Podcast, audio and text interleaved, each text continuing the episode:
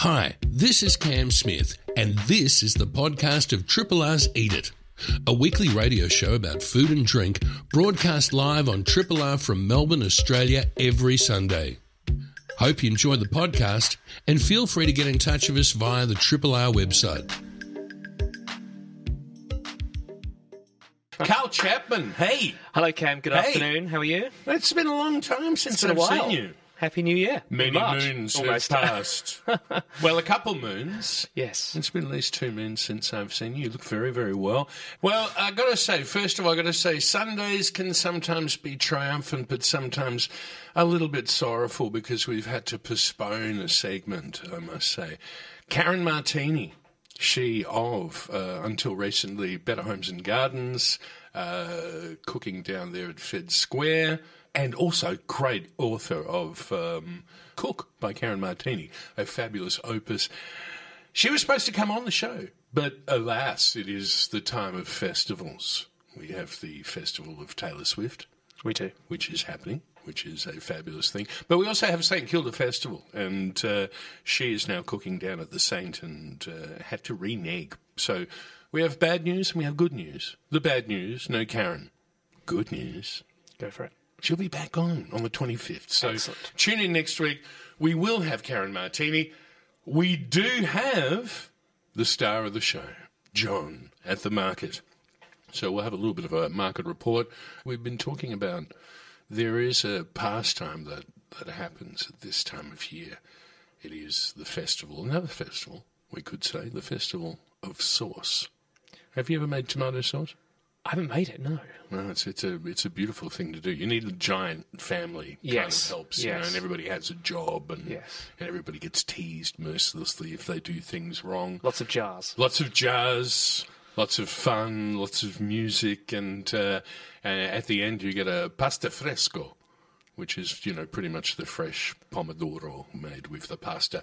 We'll go have a bit of a chat to him about picking tomatoes and what you should look for at the market there is great news afoot, and uh, it r- involves a spirit that is associated with Mexico. And I speak of, uh, well, tequila and mezcal. And uh, one of the things I'm going to be asking a great scribe, and we haven't spoken to him for a while, uh, Sebastian Raeburn, is uh, what the difference between those things are. Um, maybe a little bit of the history of that spirit, but the incredible news is that Australia will be self-sufficient in tequila, even though we can't call it that. I think we we get our heads around a uh, agave spirit, and uh, as we speak, there are little agaves that are growing around Yeppoon. Some have been harvested and have been turned into our very own cactus juice. Wonderful. Isn't that great news? Mm. I think it is kind of good news.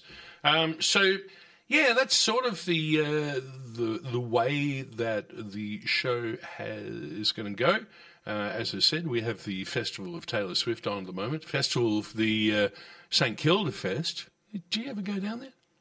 I down- been not for a while for me. once in recent times, but then Yes. not for many years because it was always a bit packed. But Yeah. they've actually spread the stages out around a bit more, and I think that It's- shares the love across a broader part of the the area. I think yeah, you're right, and I think one of the great things about St Kilda Festival is the way that it is so easily accessible. Yes. I mean, you'd be crazy to try and park there because oh, there's good public transport. I'd probably just cycle down if I was going. You would just cycle down. That's right. Where would you put your bike? Oh, you'd find a spot. There's always a, a pole here or there. Don't you worry about that, Cam. We can. Uh, Not sure what's left of it later. later on, but Yes, well, yeah, yeah. I hope you got all your wheels. Uh, that's the thing. But you know, my dear, dear listeners out there, and, and I haven't said a proper good day to you. I hope you're having a, a fabulous Sunday, whatever you're doing, on this gentle summer's day. A marked contrast to last Sunday. yes, Stinking hot.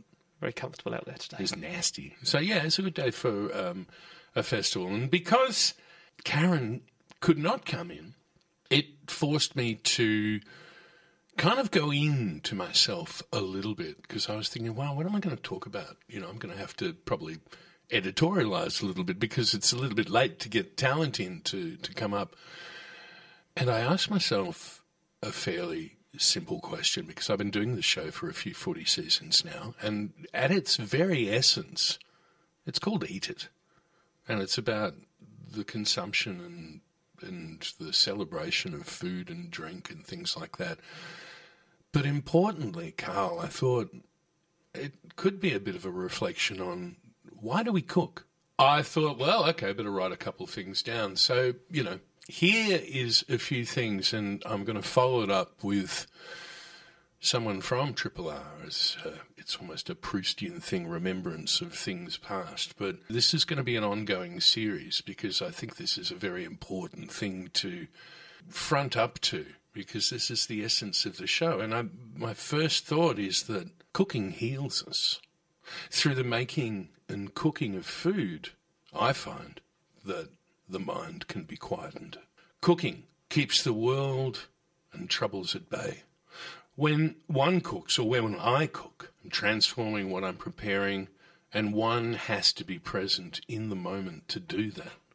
Chopping, frying, sorting, measuring, steaming, roasting, and more importantly, looking, smelling, and listening to what we create, using all our senses to be in this moment of creation. We're making something, and in that process, we're not alone.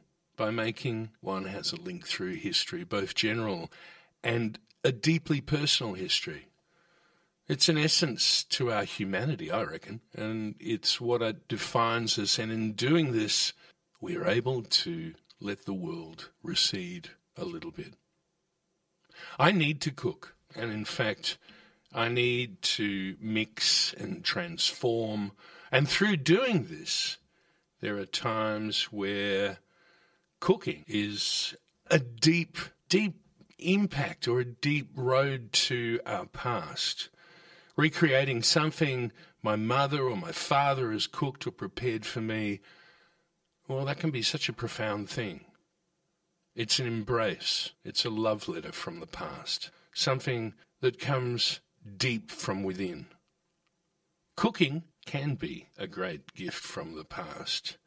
And our own Max Crawdaddy had something to say about this very thing. So take it away, Max. Pot roast. I gaze upon the roast that is sliced and laid out on my plate, and over it I spoon the juices of carrot and onion. And for once I do not regret the passage of time. I sit by a window that looks on the soot stained brick of buildings, and do not care that I see no living thing, not a bird, not a branch in bloom, not a soul moving in the rooms behind the dark panes. These days, when there is little to love or praise, one could do worse than yield to the power of food. So I bend to inhale the steam that rises from my plate, and I think of the first time I tasted a roast like this. It was years ago, in Seabright, Nova Scotia. My mother leaned over my dish and filled it, and when I finished, filled it again. I remember the gravy, its odour of garlic and celery, and sopping it up with pieces of bread. And now I taste it again. The meat of memory, the meat of no change. I raise my fork and I eat. You're listening to a Triple R podcast. Discover more podcasts from Triple R exploring science, technology, food, books, social issues, politics, and more. To listen, hit up the Triple R website or your favourite podcast platform. Max Crawdaddy, thank you. Uh, that was something that was uh, recorded. It was called Pot Roast, and that would have been recorded, I don't know, maybe 20 years ago. But uh, Max, doesn't he sound good? He sounded great. Thank you, Carl. Ooh, seal of approval here at uh, the Mighty Hours at 12, 16 and a half. Before we go to market, before we travel and make our way to the Queen Victoria market, which I must say everything is looking rather lovely at. Let's go to market, shall we? Yes. Mm, yum. Oh, this is really good, John. Thanks for that. It is nice and crunchy. Yeah, it's nice and crunchy. Um, hello, everyone. Uh, we're at the Queen Victoria Market. I'm here with uh, with John at Tomato City. What shed number is this again? C shed number eight. You'll see the big banners. There they are, C Shed. And uh, John's just given me this beautiful little biscuit that um, came out of a special machine at home. Yes, most people call them pizzelle. We call them ferratelle because they're made in an iron. Oh, from in, in an iron Yeah, thing. they were made in a cast iron shape, but this is Yep. a modern one. Yes. Made in a beautiful electric machine. Yes. You turn it on, you open it up, you pour it in, You pour the batter in. and um, Bomba! yeah, umpa, the, Yeah. the beautiful aromas and There you smoke go. come out of the machine. here, crisp. There you go. There, I just crisped it. Yes, because I've been hedonistic. I didn't offer Cameron a coffee, but I gave him a, a, a biscuit. He goes, "I'm not going to give you a coffee, but you have a biscuit." And you've um, you've kind of broke tradition here, in that um, you're having an iced coffee today.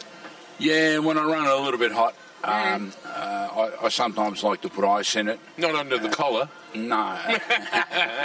uh, you know, the blood pressure comes up a little bit sometimes with some people. I know. Well, Um, hopefully not with me as we talk. Yeah, yeah. So, you know, we have a, a nice coffee, it cools you down, makes you feel good. You get a little bit more energy. And we get out there and run because we've got all the beautiful produce out there again today. You have indeed. And one of the things, the first things I noticed coming in was around the corner. Uh, they're selling boxes of tomatoes. How much are they selling them? Uh, here we go, 30 bucks. Just here, I got- took a little picture of it. Hey, stop it, don't allow. There we go. 32 Romas. Oh yeah, yeah. What do you yeah. reckon? Yeah, That that's a good variety of aromas. That's a cheap price because Mm. I um, didn't get those. I got a, another farmer's um, What do- tomatoes. What do you see when you look at those? So, so I've just shown John a, a few boxes of tomatoes, but well, tell me what you're looking for with your eyes.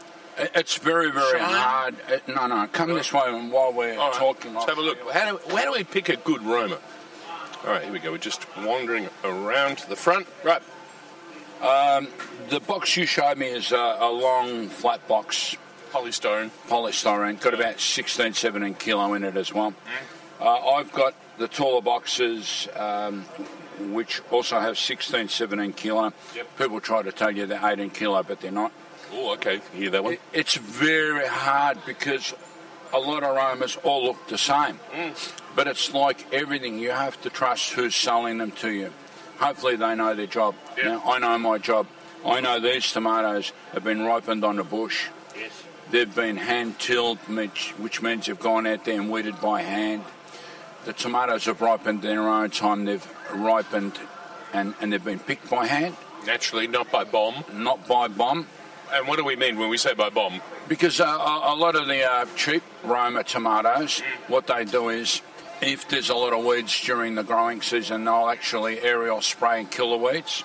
So there, we won't say company names, but you know that they're using uh, poisons and so on. So we were saying they aerial bomb the fields, all the plants die. They can't go into the field for seven days.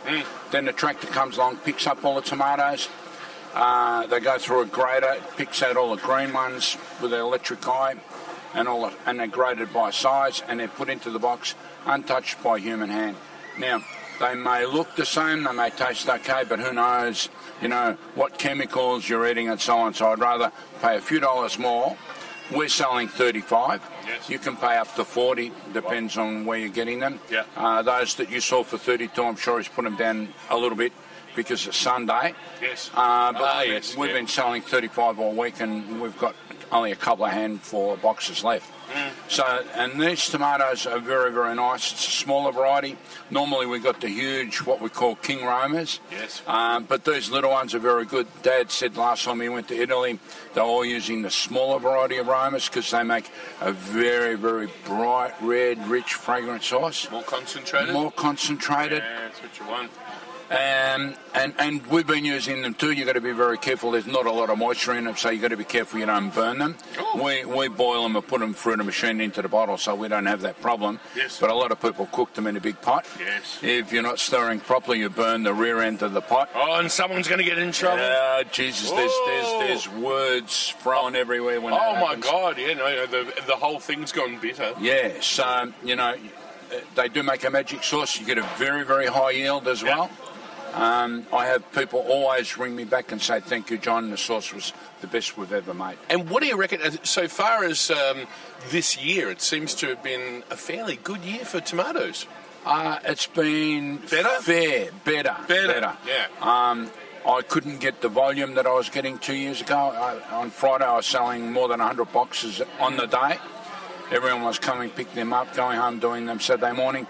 Last year, I was getting five or six every now and then. Yeah. And it's got to be said that there's been pretty mild sort of a summer this year. We've had a couple of heat spikes. Yeah, and we've had a lot of water too. Don't forget Yeah, and that's Rochester. it. So less sun. Yeah, Rochester and north of that got a lot, a lot of water, and, and the tomatoes. yeah. If the ground doesn't dry out, the, the tomato plants just fall over and die. Yeah. Which what happened with our Doncaster grower, his first planting, planted half and had to wait for the ground to dry. Half of the plants rotted in the ground, the other half rotted in the punnet. Good God. Okay, so if we're going to summarise and say for uh, the person out there that wants to make some sauce, uh, when they're buying their tomatoes, what are the things they should look for? Uh, look for colour. Yeah. Um, break one open and try it. Yes. Uh, I went to the local grocer to buy coffee and that, and he had a pallet of tomatoes there. Someone had broken the tomato in half and had a smell. And um, then when I delivered tomatoes to one of my dad's old mates, he said, "Oh yeah, I went there. I broke the tomato." I said, "Yeah, I saw it. You left it on top too." he said, "Oh, it tasted horrible." Well, what do you say? They were twenty-two bucks a box. And get what you pay for. That's get what you pay for. All right, casting our eyes around, uh, we've gone from one fruit to another fruit because tomato is a fruit. We know that. Mangoes. There still seems to be a lot of mangoes around, isn't there? Yeah, but I haven't eaten a KP since the first wave. You know, the second wave hasn't been worth contemplating. Yeah. Um, the quantity's not there, the quality's not there, the colour's not there, the fragrance is not there. Mm. So we've been feasting on something else, which is rather tragic because, What? What are you feasting on? well, nectarines, Yeah, uh, yeah. plums, all the all the beautiful all, stone all the fruit beautiful that's stone fruit. Yeah. Cherries have done, so we had a feed on those. Yeah. Uh, at the moment, I'm eating the little black currants, or trying not to because they're so rich. Yeah, they're so sweet. Um, yeah. Uh, and the grapes, we've got, you know, all the natural uh, varieties of grapes that haven't been you- I love this time of year. This Really, is, really, this is the sweet time of year. not just for sweet, for everything. Mm. We, we've got beautiful stone fruit. We've got beautiful grapes. All the best. Thank you. Mate, we're talking about the sauce now on the radio. Yeah. This guy's got a box. He's going to go home, and he's going to go and buy a new machine that goes trick track, trick track because going to check, buy hand. Yeah. So go and find one, buddy. Sorry to interrupt. No, not at all. It's okay. Happy customer. Yeah. About to make the sauce. Good luck with your sauce. You're very welcome. Yeah, he's been buying a box, um, Yeah. and then another box, and another box. He's only got a little um, Merley. So Oh, I told him to go buy this machine that when No, you turn turn the guy's trick track, trick track. Oh, you won't know what you won't know what's happened to him. Yeah. Sweet things. We were talking about grapes yeah, and we're how talking about grapes and the nectarines and that. Uh, but also, it's the time of the year when all the veggies are in their prime. But for some reason, the, qu- the quality and the quantity hasn't been there. Really? Normally, we're throwing zucchinis out the door $3, $2, $4 a kilo. We're selling $7. Eggplant's the same. Um, no field eggplant, which I'm missing. I love field grown eggplant. Yes. They're, they're softer, they're sweeter, no seeds. Yes. They're never bitter. Yeah. Hydro, hydro ones, if the grower doesn't know what he's doing, they can be bitter, they can be hard on the skin. And full of seeds. And, and full of seeds. I just made that up. So- I was just hoping Yeah, I was no, going no, along no, with no, you. on you're that. right. You, Yeah. You've been, you've been there. You know Yeah, what it's yeah. like. I've told you about it before. And also another thing that's uh, that has happened, which has been delayed, which makes me very sad. Another customer just came up before.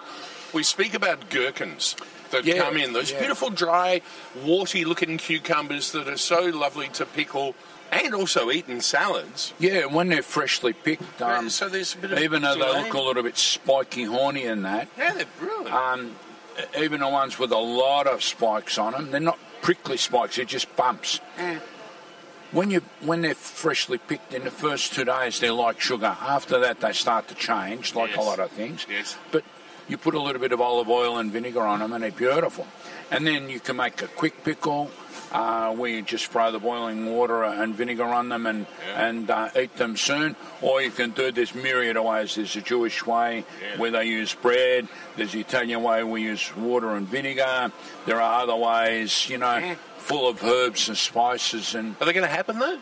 I don't know. I'm really worried because I've got a, a, lot, a lot of lovely older people that still stick to tradition. Yeah, and, and look forward. And this is one of the great things about coming to the markets is that we cook and we think about food in our seasons, and, and that's such an important thing. It is very important because also it reminds a lot of people from back home where during winter they didn't have a lot of these things. Yeah. So they like to still keep to the traditions. They eat when they can, pickle when they can, and um, you know they've got things all through the season. Yeah. Because sometimes when you buy something out of season, like the asparagus, we're very very lucky. They're out of season crops, Yes. but they're still a beautiful asparagus to eat. Yeah, or drinking Whereas- or eating cherries in June, July, or whatever. It was. Yeah, it's not the same. They've Ah. lost the flavour, they've lost the texture. Yeah, So lost, stick they lost the season. plot, mate. Yeah, lost yeah, the yeah. bloody plot. So we're that- talking about mangoes, that sort of stuff. Um, oh, there's one thing I wanted to ask. This is more personal because I know that you know the listeners have a good idea about you know who you are and what you eat and your relationship with Franca, your beautiful wife. And I was just wondering, and maybe you can give us a little bit of a steer because we're heading towards some hot weather. Wednesday, Thursday is going to be pretty hot, and I was wondering what sort of food you think Franca might cook for you, or you're going to ask. Yeah, well, it's, it's, it's her birthday today too. Oh, happy And- birthday, Franca! Wish you a Yeah, happy yeah, birthday from all of us. And, I- and I'll tell you something. Joey said, "Oh, what are you cooking tomorrow night? Yeah. You're getting a plate of spaghetti. What else do you want?" he was he was hoping to get a treat for her birthday, but it For ain't going to happen. But we're going out to dinner tomorrow night. oh, good. Now, Hot weather. mother and son always argue because mother says, when I was growing up, we ate soup all the time, summer, winter, Yeah. which I don't mind. Yes. Because the other day I took some um, endive home Yeah. and she chopped it up, boiled it, and then uh, did a, a soupy uh, type of thing with that uh, rice, Oh, um, yeah. beans, Yeah. plenty of tomato, celery, and so on. chicken stock there too. Uh, yeah, sometimes she just puts a chicken in. Uh. We're not so much on stock users. yeah, okay. But yeah, when it gets hot, uh, Thursday night, I guarantee we'll have pasta because that's traditional night for us. Wednesday night, she might do a pot roast. Yeah. She did one the other night with some beautiful lamb shoulder, a few potatoes around. I saw some broad beans in the freezer, so I'm going to ask her to do them as well. And Friday night, we might get rice and lentils. Mm. We might get a pasta. We might get maybe grilled chops and salad. Who knows? Who knows? But there uh, was that one thing, and I just wanted to ask again because it could be a good thing to plan for. The beautiful salad that you do on very, very hot days that consists of the cantaloupe, Yep.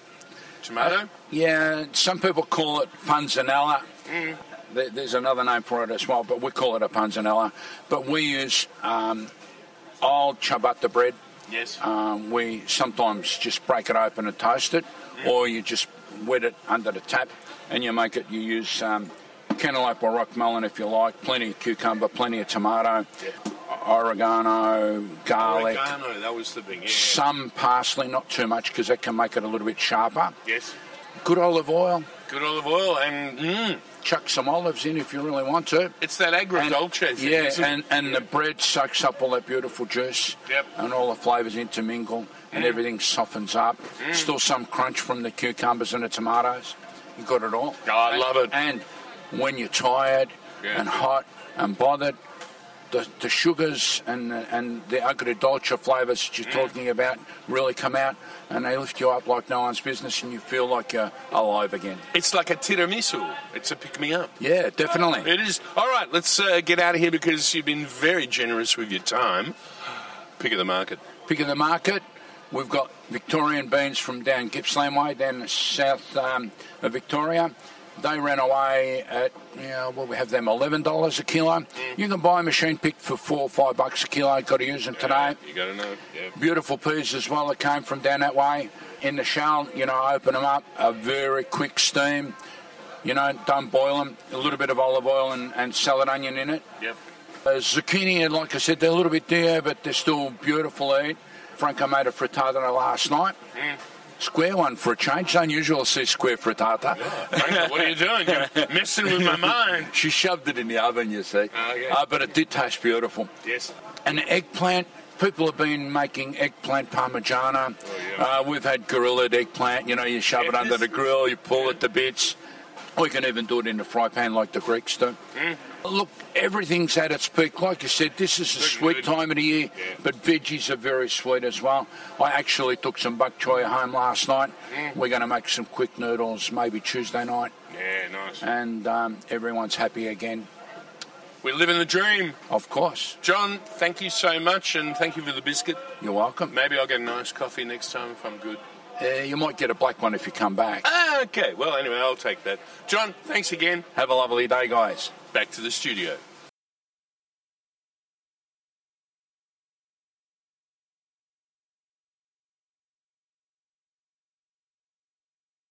This is a podcast from Triple R, an independent media organisation in Melbourne, Australia. Triple R is listener supported radio and receives no direct government funding. If you would like to financially support Triple R by donating or becoming a subscriber, hit up rrr.org.au to find out how. And it's my great joy to be reunited with uh, a dear old buddy of mine. His name is Sebastian Raeburn. He lives in the coastal town of Geelong. Detroit, some people call it. Sebastian, good to see you via Zoom. Uh, it's like a COVID special here. Um, great to see you. How you doing?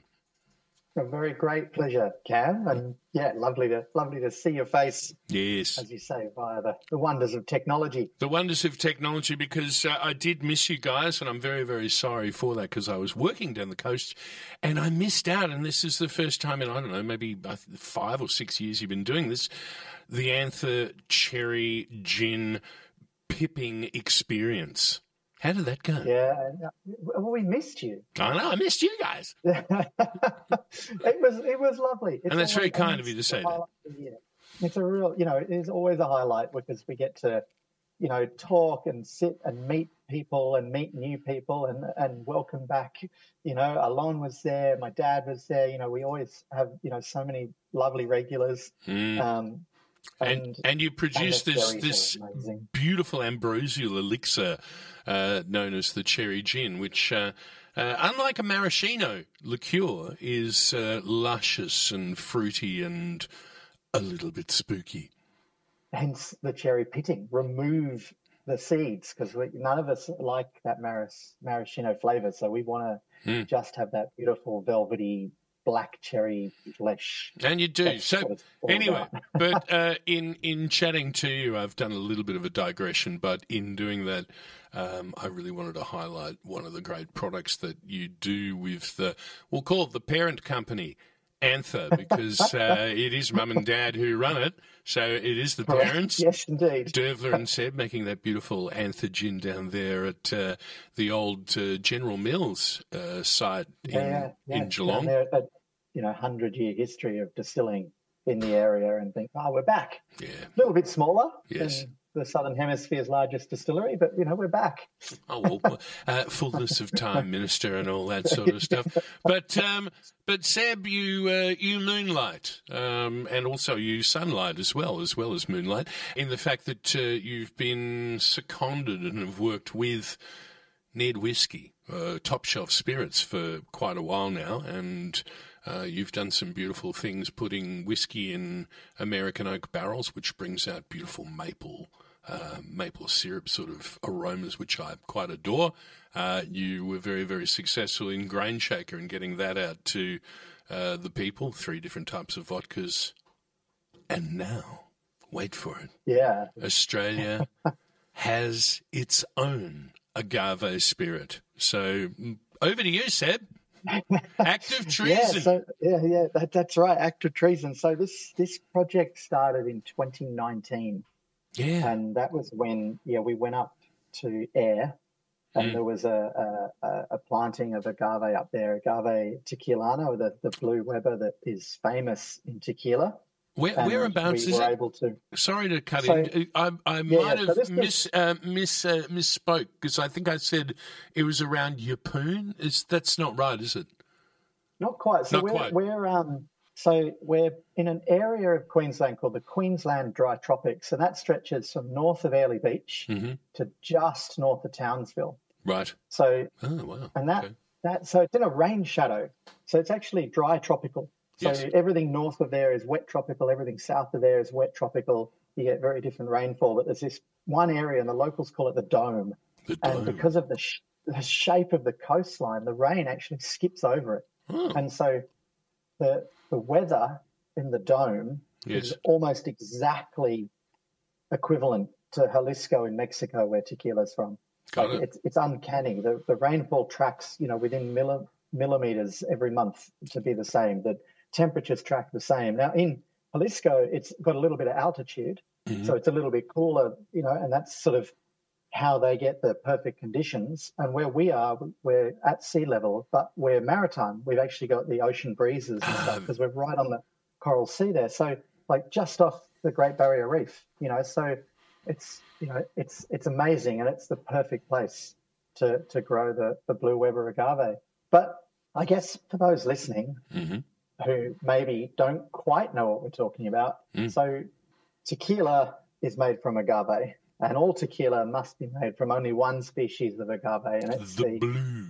yeah, it's the na- you know it's the national spirit of Mexico. It's spirits from agave, and whether it's mezcal and sotol and raicilla and um, or and tequila being the most famous, but it's just like champagne. Yes. So tequila can only be made in, in there's five regions all around the state of Jalisco in Mexico that are the only places you can grow the agave to, to call it tequila. Mhm. Outside of that, there's another bunch of regions that can be called mezcal, and they use different species of agave. So rather than agave tequilana, they might use espadin or Karwinskii and a, a whole bunch of different um, species. And then you've also got uh, Raicilla as well, which is again another region, but they're all essentially cooking, planting, you know, growing these agave and then and distilling it. And it's one of the most unique spirits in the world. I think Why? I think it's the only well most spirits are the the the result of a crop. You know, you you, you grow grain A grain, and you- usually, you, isn't harvest, you, you harvest the seed. You know, you harvest the fruit, or if it's wine, you grow the grapevine and you harvest the grapes. Yes. and, you or, know, or you you- get you the corn, or you get the barley. That's right. Yeah. But with with tequila, you don't want the fruit. You never want it to fruit because when it fruits, it uses up its sugar. So this is a desert plant, right? It lives in the deserts of Mexico. They get uh, rain in the wet season, and then for the most of the year, it's dry.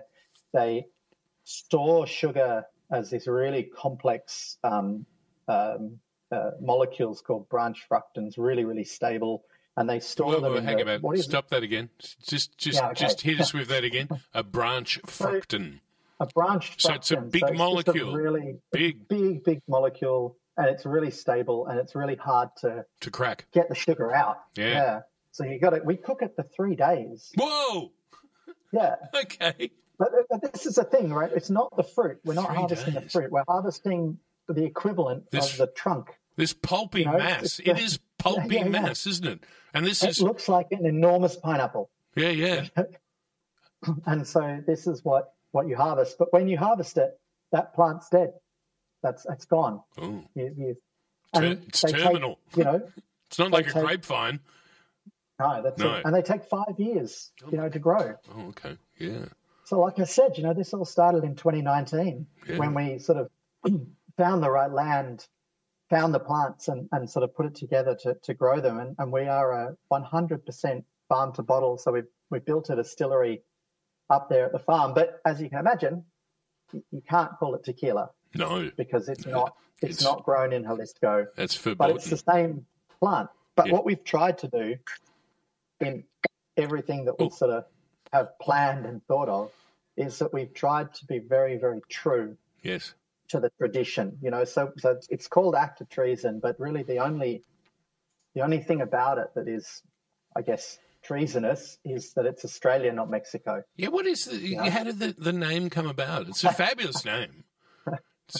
Is it uh, was yeah, it sort I- of like a, a bit of a joke? It was a, sort of an act of treason to be making an agave in Australia, or I mean, that's it exactly. And Oh, okay. you know, the funny thing was that everyone we spoke to in Australia, you know, one of the first things they said was, "Oh, I don't know if you should be doing this." You know, the Mexicans would be really unhappy, and everyone we spoke to in Mexico was like, "Awesome, let's do it." What? Yeah, how can we help? You know, No like way. it's this thing. Like, there's, you know, there's no champagne house that has lost money by Australia making sparkling wine. So they're not being French Right. about it. Well, the reality is that sparkling wine and champagne is more expensive than ever. Mm. You know, and the Oh. people, the Mexicans know that. They're like, well, if more people, you know, make agave spirits, we just put our prices up. But also in context, in context, they can't keep up with supply right now. Like the demand is so great. Uh, uh, you know, there's there's so much demand for agave spirits, and the price keeps going up, and and the you know, so there's a lot of people in Mexico that are like, we don't want to make lower quality products. Mm. We just want to keep putting our price up, and we want more people to sort of come into the market so that we can keep saying, you know, we're the original. So a lot of people in Australia were very like, oh, it's a bit of an act of, you know, it's shouldn't be doing this. And, It's- yeah, it's almost spoke to an Mexico act was like, of- how do we help? Yeah, love it. Correct, an act of treason. But we wanted to really sort of have some fun with it and say, well, you know, is it an act of treason to really honour this tradition and Mm. you know support it and grow it? And Um, and also, dare I say it, i- i- this is just another um, a great moment, I think, um, in the hundreds year old spirit industry in this country. And now you are part of being a pioneer in in a new. You're going to go down in the history books. Have you thought of that? It depends who writes them. If I Well, that's if I true. get a hand yeah. in writing them, it'll Yeah, yeah, help. mate. But, um, yeah. I mean, But yeah, there's, but there's a couple of other people. Yeah, for the very 1st you've got to, time. you've got to um, you've got to acknowledge the guys up at Mount Uncle. That's actually in the Atherton Tablelands further north than us. They've they've been growing some agave up there for about eight nine years, I think now. Up but in Atherton. you know, they also make gin. They also make rum. So we sort of say, look, Mm. we're the first dedicated agave distillery. Um, Mm. and we are, you know, like I said, we're 100% farm to bottle. So we planted them, harvested them, grew them. They've, you know, cut them, cooked them, distilled them, bottled on site. Everything's sort of done on site. And um, the other thing about it is that we're also uh, 100% renewable. So our far, our distillery is effectively off grid. We have a little bit of mains power that we use for things like the alarm and the um, CCTV, but Mm. all of our production, we generate all of our own power from biodiesel. Um, you know, we recirculate and reuse all of our own water back onto the farm.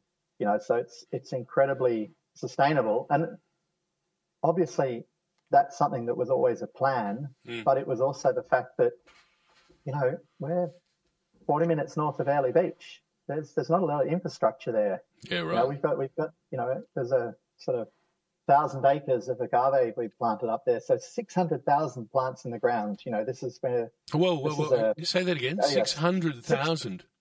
six hundred thousand agave plants in the ground north of Airlie Beach. So Wow. we're you know this is a you know we're having a serious serious crack at it. You know, this The- is to make a, a you know a, a big project. The mind boggles, and um, I think you. uh, Tell me if I'm right about this, Seb. You were telling me before that um, the crop is managed and looked after by a whole bunch of, as well as people on the ground. You have eyes in the sky, do you not? Do you have drones that are sort of looking at, seeing we how, do. yeah, how We much, do, yeah. how much water is there, and it's And we actually partner with University of Adelaide and their agronomy department. So Yeah. we, we actually have a, a research grant uh, running. That's so so it's a public-private research grant, half funded by us, half funded by the um, by the university and, and the government. To effectively, you put a uh, what's called a hyperspectral camera on a drone and oh, the old it over the hyperspectral stuff. Yeah, Yeah, that's right. And effectively, what we're doing is we're building the model Mm. and the data that you can take a photo, yes. and from that photo, from the colors and the size, determine the sugar content and the weight of the piña if you harvested.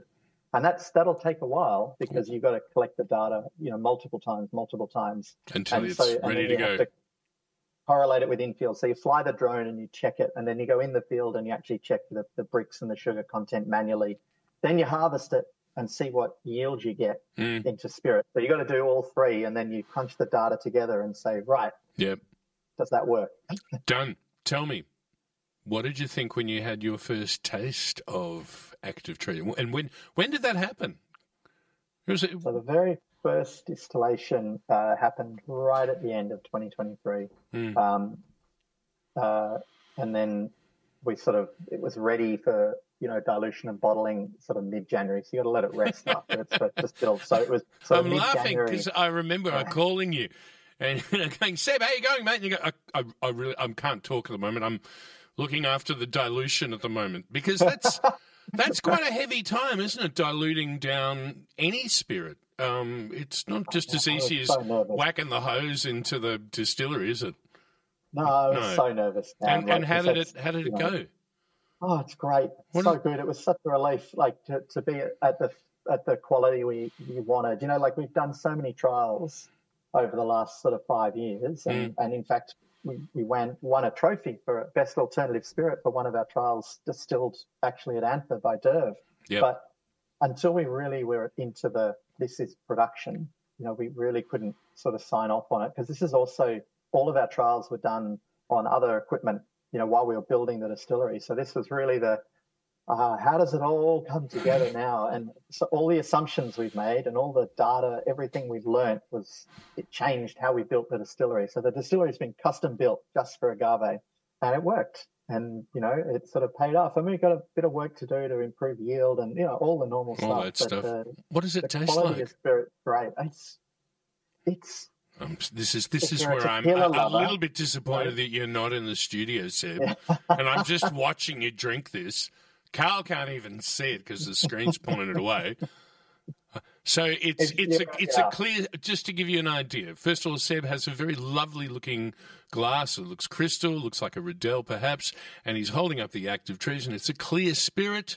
Um, I, if I looked at it, I just a pure unaged blanco. Mhm. Um, if you are a lover of uh, tequila, then you'll get it straight away. You stick your nose in it, and it's like this is agave. This is this is right there. All of those flavors. Um, if you're a lover of products like Fortaleza and um, Cascahuín, and uh, you know, then straight away you get it. Mhm. You're like, okay, this is you know, this is this is the real stuff. This is just you know, hundred percent agave spirit. it's the um, real but- it- McCoy, it but it's has- It has a little min- minerality to it Does that it? is is a bit different. It's a little bit more, uh, maybe a little bit more linear, a little bit more, yeah, mineral. Mhm. Uh, you know, think, uh, you know, think like um, And when you say linear, Clare Seb, Valley, like Clare Valley Riesling. You know, think about just hold it. um, stop for a yeah. second. Stop for a sec. Two, one sec. When you say linear, for the punter out there, what does that mean? It's a long flavour.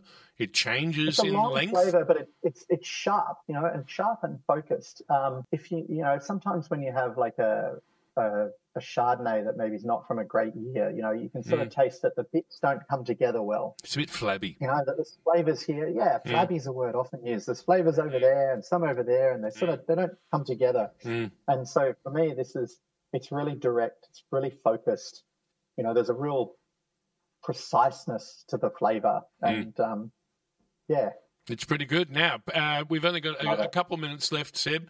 The question that everybody is screaming into the uh, to the speakers of their whatever they're listening to the show on is, but Seb, does it make a good margarita? it makes amazing margarita. Listen to you.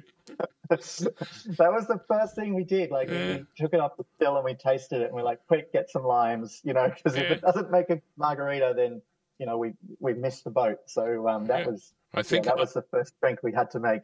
Well, congratulations on that. I think I, I remember I did do a tasting with you a while ago. It was that was postulated. But will it make a good margarita? Act of Treason. When's it available?